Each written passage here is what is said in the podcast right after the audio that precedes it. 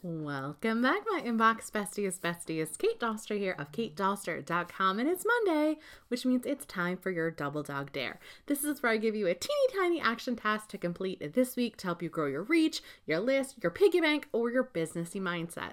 And this week is a play on the fact that if you're listening to this in real time, Halloween is just a couple of days away, guys. About 10.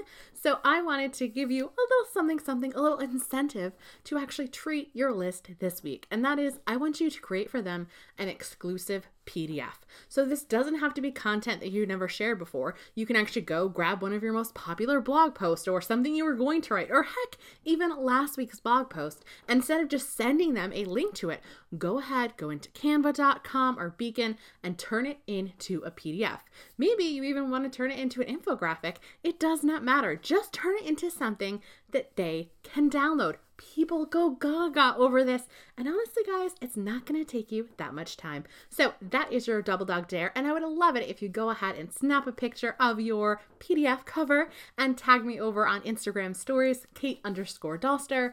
And I will see you guys next week for your next double dog dare.